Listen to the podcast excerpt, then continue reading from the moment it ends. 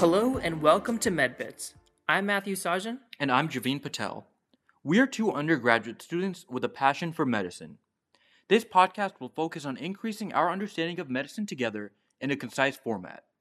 We'll be exploring a variety of topics, such as the latest news in medicine, medical conditions, interesting research papers, and the culture of the healthcare world. Check in with us every week to stay up to date and learn a little more in just a few minutes. Hello, everyone, and welcome back to MedBits. Two weeks ago, we concluded our series on rare and interesting medical conditions, and now we're going to shift our focus to talk about various other aspects of healthcare. This week, we'll take a look at an aspect of medicine that crosses over to law, and this is medical malpractice. Many of you are probably familiar with medical malpractice law, but if you aren't, medical malpractice occurs when a medical professional is negligent and this compromises the care of an individual. It is a legal action, and in the United States, medical malpractice lawsuits are fairly common.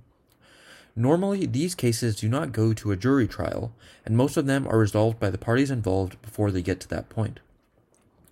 So, in this episode, we will take a close look at medical malpractice law, including what is required to consider something as medical malpractice. So, to begin, as I mentioned earlier, in a medical malpractice lawsuit, a patient needs to prove that they received a substandard level of care from a medical provider, and that the provider was negligent in providing that care. The claim must be legally filed within a certain amount of time after it occurred. In the United States, this is governed by each individual state rather than at the federal level, so this time period differs from state to state. The period itself is known as the statute of limitations, and it can range anywhere from 1 to 10 years depending on the state, but it is most commonly 2 to 3 years for the majority of states. If a case is won by the party filing the claim, which is the individual that was affected, they normally receive monetary compensation. The amount of compensation that is received is dependent on a variety of factors, such as cost of further medical bills, loss of income, or other aspects such as pain and suffering. Medical malpractice is a type of tort law, and tort law applies to a situation in which there is harmful behavior from one party. So let's get a little more in depth about the specifics of medical malpractice law. For the party that is filing the lawsuit, there must be four legal requirements fulfilled to have a successful claim. These four are 1. The existence of a legal duty on the part of the provider to provide care to patients, Two, a breach of this duty on the end of the provider. Three, a causal relationship between this breach and the injury to the patient.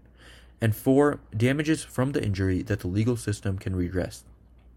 So the first aspect is that there is an existence of a legal duty for the provider to provide care. This essentially means that the provider is responsible for providing quality care to a patient. If there is no doctor patient relationship or obligation to provide care to that patient, then this aspect is not fulfilled. The second aspect is that there is a breach in this duty of care.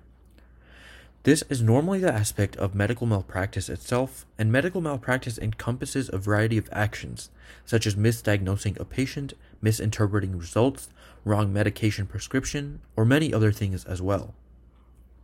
The third aspect is that the breach of duty must lead to the injury of the patient.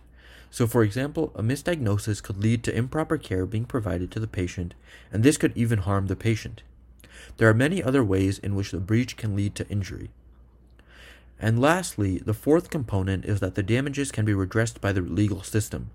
This basically means that the legal system is able to provide monetary compensation for the injuries or damage that occurred. These cases almost never have punitive charges against the medical provider, meaning that the providers aren't punished through jail time or something similar.